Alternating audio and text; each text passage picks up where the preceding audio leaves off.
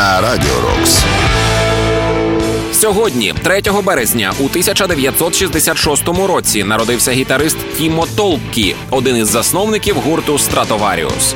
Певний час він був у гурті і вокалістом, і соло, і ритм-гітаристом, а часом доводилося грати і на басу. Журнал Guitar World вніс його до списку 50 найшвидших гітаристів усіх часів.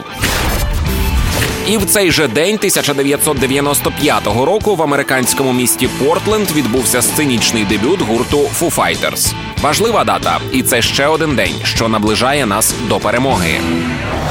Рок-день на Радіо Рокс.